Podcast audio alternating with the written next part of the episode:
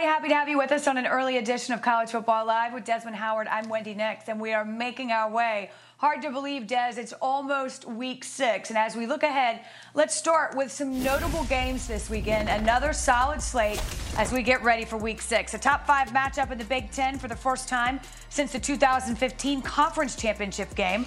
The Hawkeyes will host the Nittany Lions, looking to keep their eleven game win streak alive. Alabama, meanwhile, traveling to College Station to take on the Aggies. The Crimson Tide have won one hundred consecutive games against unranked opponents, and Saban is seeking his twenty-fifth straight win against his former assistants. Alabama still perfect on the season. Last but not least, the Red River Showdown is this week, and Oklahoma and Texas are ranked. It's the forty-second time these two teams will meet as ranked opponents, the second most such meetings by any two teams, by the way, in the A P poll era. Here's quarterback Casey Thompson on what's at stake. Uh, what's at stake is obviously uh, bragging rights and the right to say you won the you know, Red River Shootout. Um, but at the end of the day, it's another conference game, and Uh, you're going to have a win or a loss under your belt uh, going into the next week of conference. The atmosphere is going to be great. You know, it's going to be something you ain't never experienced before, but you got to realize in these types of games, you got to stay focused, you got to stay locked in, because the smartest teams win these types of games. Looking ahead to the Red River Showdown. I'm glad we don't say Red River rivalry that much anymore. It was too hard to say. Uh, but Des, I'll ask you this then. What does Oklahoma need to clean up to be successful? Hey, Wendy, I'm on board with you. I'm glad we don't say the Red River rivalry anymore. Too. Quite the tongue twister, isn't it? um, I think that the o Oklahoma Sooners, it, they got to clean up that area called the trenches. You know, offensively, they haven't been able to run the ball at a normal clip, the, the, the regular clip we're accustomed to seeing the Sooners run the ball. At the present time, they're averaging thirty yards less um, on the ground than they normally did a year ago. So now they have to be able to run the ball, and when you, when you can run the ball and control the trenches, then it, it really helps your play calling. I think it makes things much easier for Lincoln Riley. So they have some horses. They got the linemen up front. I just don't think they've had time to gel thus far. But now, like you said, we're going into week six. This is going to be a huge matchup against the Texas Longhorns.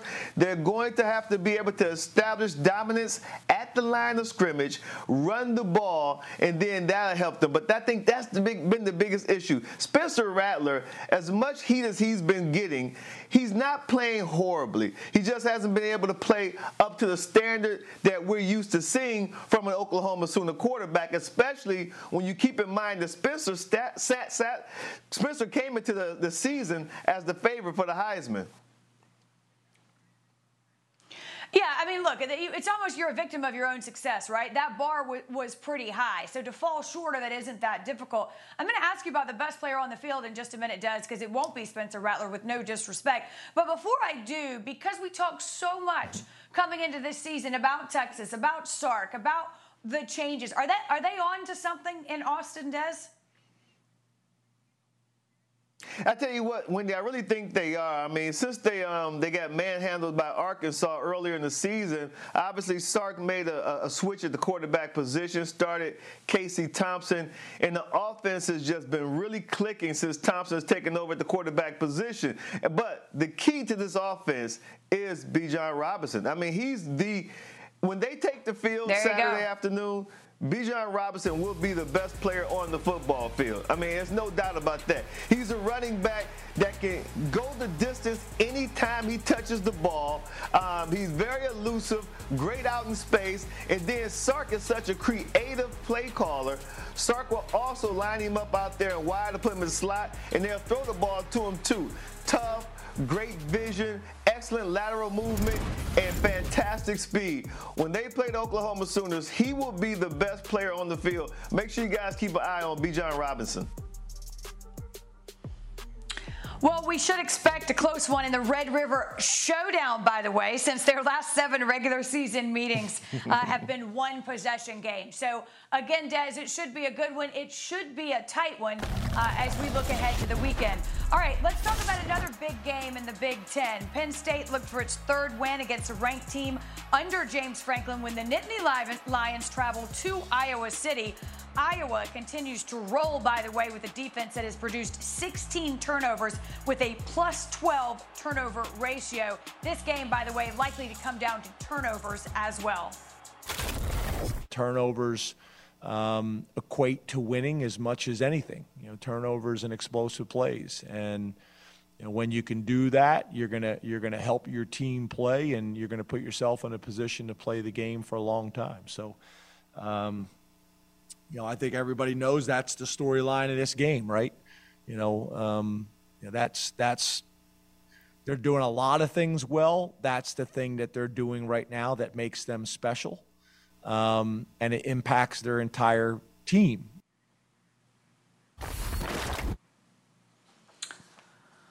Des, I tell you what, there, there's a lot of teams and a lot of defenses we talk about, but is it possible to give this Iowa defense too much credit at this point? I, I don't think it is, Des. I agree with you, Wendy. I don't think it's possible because I tell you what, I played a lot of football at every level, high school, college, pro. The head coach will always tell you the two ways that you can beat yourself is being heavily penalized and turning the ball over. And I tell you, this, this Iowa defense is doing a magnificent job at takeaways. I mean, leading the nation right now with sixteen takeaways as we go into week six, twelve interceptions and four fumbles recovered. I mean, this is unbelievable what they're doing defensively. This is a group of ball hawks in the secondary, and they're playing at a very, very high level right now, and that's been the difference, and that's what's keeping James Franklin up at night, too. When you watch that defense and the way they create takeaways, it's enough to give a man gray hair. yeah, yeah, I would, I would think so. plus eleven uh, in the turnover differential. Well, neither of these teams has fared particularly well in A P top five games, both looking for their first win in a top five matchup this century. Yes, Penn State has been outscored by one hundred points in A P top five matchups, which is the worst all time. Meanwhile, make sure you head to at E S P N C F B on social to vote for your favorite town in the Football Town Showdown presented by Shell. Uh, don't look now, but Jim Harbaugh uh, has his team at a perfect five and oh, Des. Uh, listen, Michigan is for real. I know you like it. We're going to tell you what's made the difference this year. And plus, once again, the Red River Showdown has had no shortage of great games. Coming up later in the show, we count down the top ten moments in the past three decades. This one hopefully won't disappoint. It's the best of the rivalry on deck. College Football Live is presented by Buffalo Wild Wings.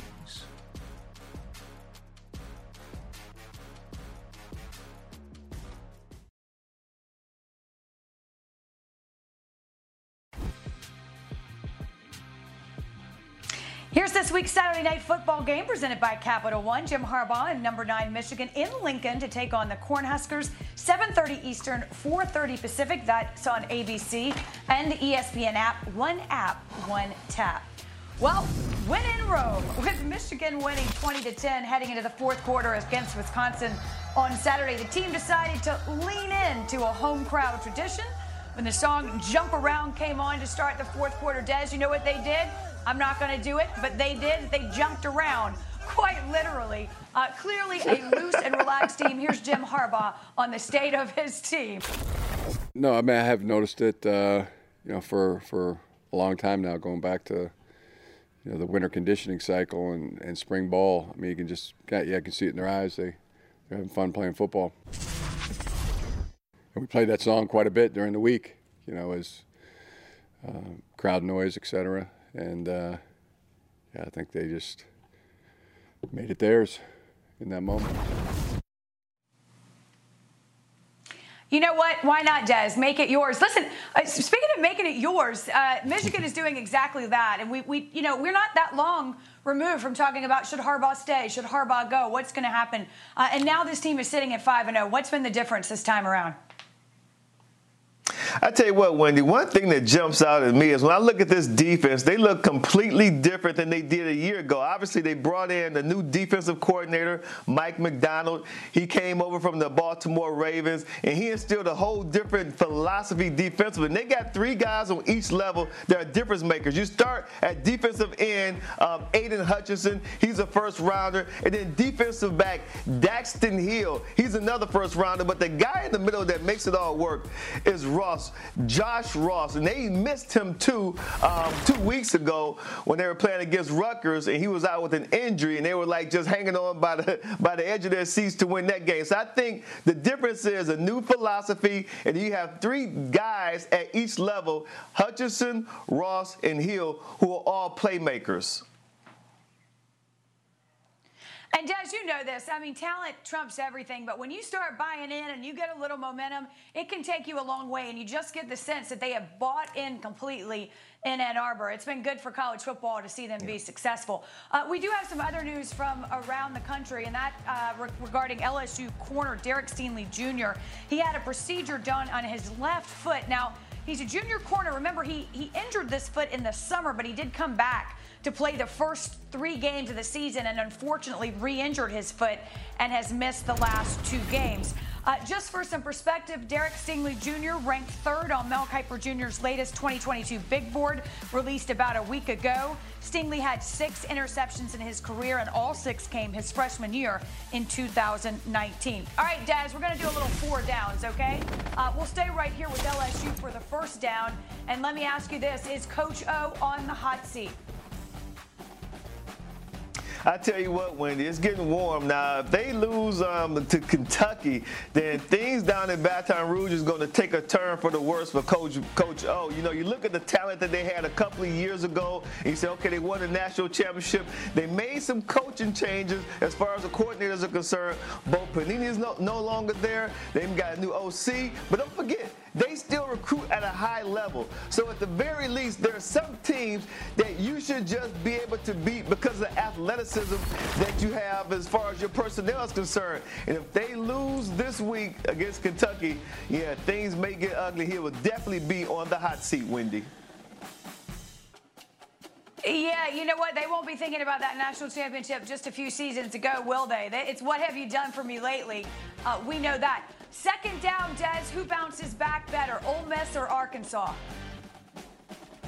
Ooh, that's a tough one. That's really hard because, you know, I was at the Arkansas-Georgia game, and um, that, that game wasn't even competitive. Georgia jumped on them um, really fast and stayed on top of them. But Ole Miss, when you play Alabama, I mean, obviously that game got ugly too. This hangover the next week that affects your performance. So I'm thinking Ole Miss, after playing Alabama, being beat the way they did, not just uh, mentally, but physically too, there still may be a lingering hangover from that game that took place in Tuscaloosa. So I, I would watch Ole Miss. Man, Lane Kiffin's going to have to do a heck of a job to get his guys ready for this game Saturday. You got to have a short memory. That's the way it works. All right, take a look at these two resumes, okay? I'm not going to tell you who's who. The blind resume for these two defenses.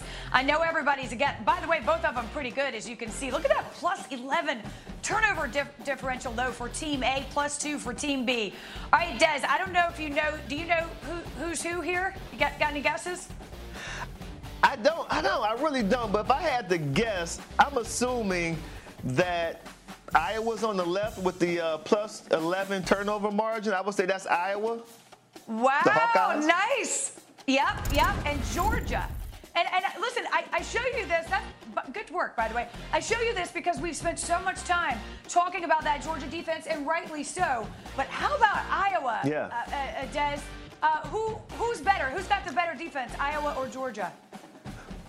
Wendy, I tell you one thing, you know, to have a defense that, that registers a bunch of three and outs, that's great. It's fantastic. Everyone in college football right now, they're talking about the Georgia defense as if they're like the eighty-five Bears, okay? But One thing that I know that's very demoralizing to an offense and to a team in general is when you turn the ball over. And when you play against a defense that consistently creates takeaways, you know, that's so demoralizing because not only did it stop the, the drive, but it also gives their offense the ball immediately. So there's no punt involved. They're winning the battle of field position. So I'd say, I tell you what, a lot of people give a lot of credit to Georgia's defense, and they deserve it. But you may want to keep an eye on this Iowa defense because they're re re registering takeaways at an incredible clip right now. No kidding. Man, that's the way to win a ball game. All right, fourth down. Did we think too highly of Notre Dame? You know, we always think too highly of Notre Dame. That's just the, the it comes along with the brand. And, you know, it started the season off. By week two, they were on their third left tackle. So they sustained a lot of injuries. And this is a team that they were surviving as opposed to beating teams. They were surviving and winning as opposed to beating teams. And it finally caught up with them against Cincinnati. So, you know, they got to get the quarterback situation straight now. But, yeah, I think we probably thought a little too highly of Notre Dame coming to the season. I don't know if we can trust you on that one, Des, but I, since I happen to agree, I'm going to say okay. All right, fair enough. Uh, listen, we are just a few days away now from the uh, Red River Showdown, as we call it now. What a great thirty-year rivalry this has been, and there's been some spectacular moments. We'll show you the top ten plays these two teams have delivered coming up. You are watching College Football Live, presented by Buffalo Wild Wings.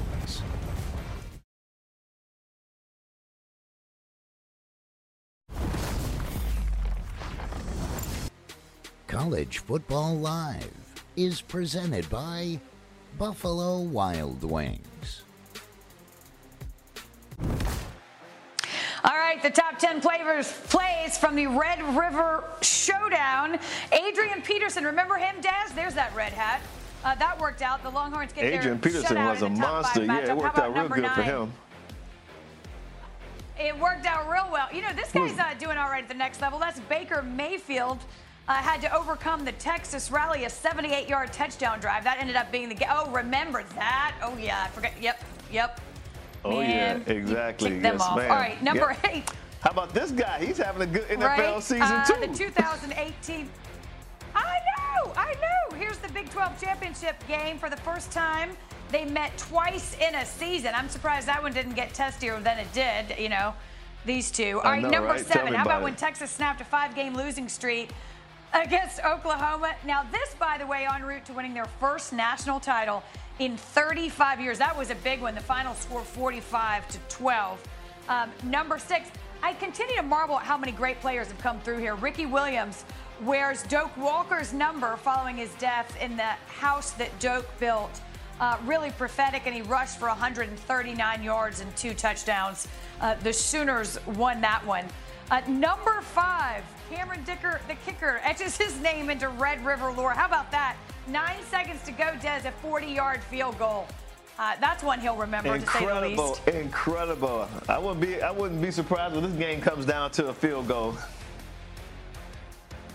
All right, we're going to talk about that. Four overt four overtimes, and number four, the highest scoring Red River meeting. I have to say it slow. Red River meeting ever. Uh, Texas trailed by fourteen, and they went back and forth. It was nuts. How about top three? Uh, top two Heisman finishers duel duel another. in this one. Uh, I mean, it doesn't yeah, another, get much better than that. Again, I talked about the players. Remember boy. Cole? Exactly. Yep. Uh, I'm just going to call this uh, Superman. Okay, Oklahoma safety Roy yeah, Williams took it into his own hands, jumped effort. over the offensive line. I mean, that's what you call incredible. one two, right? Desmond, he just play. wanted it more on that one.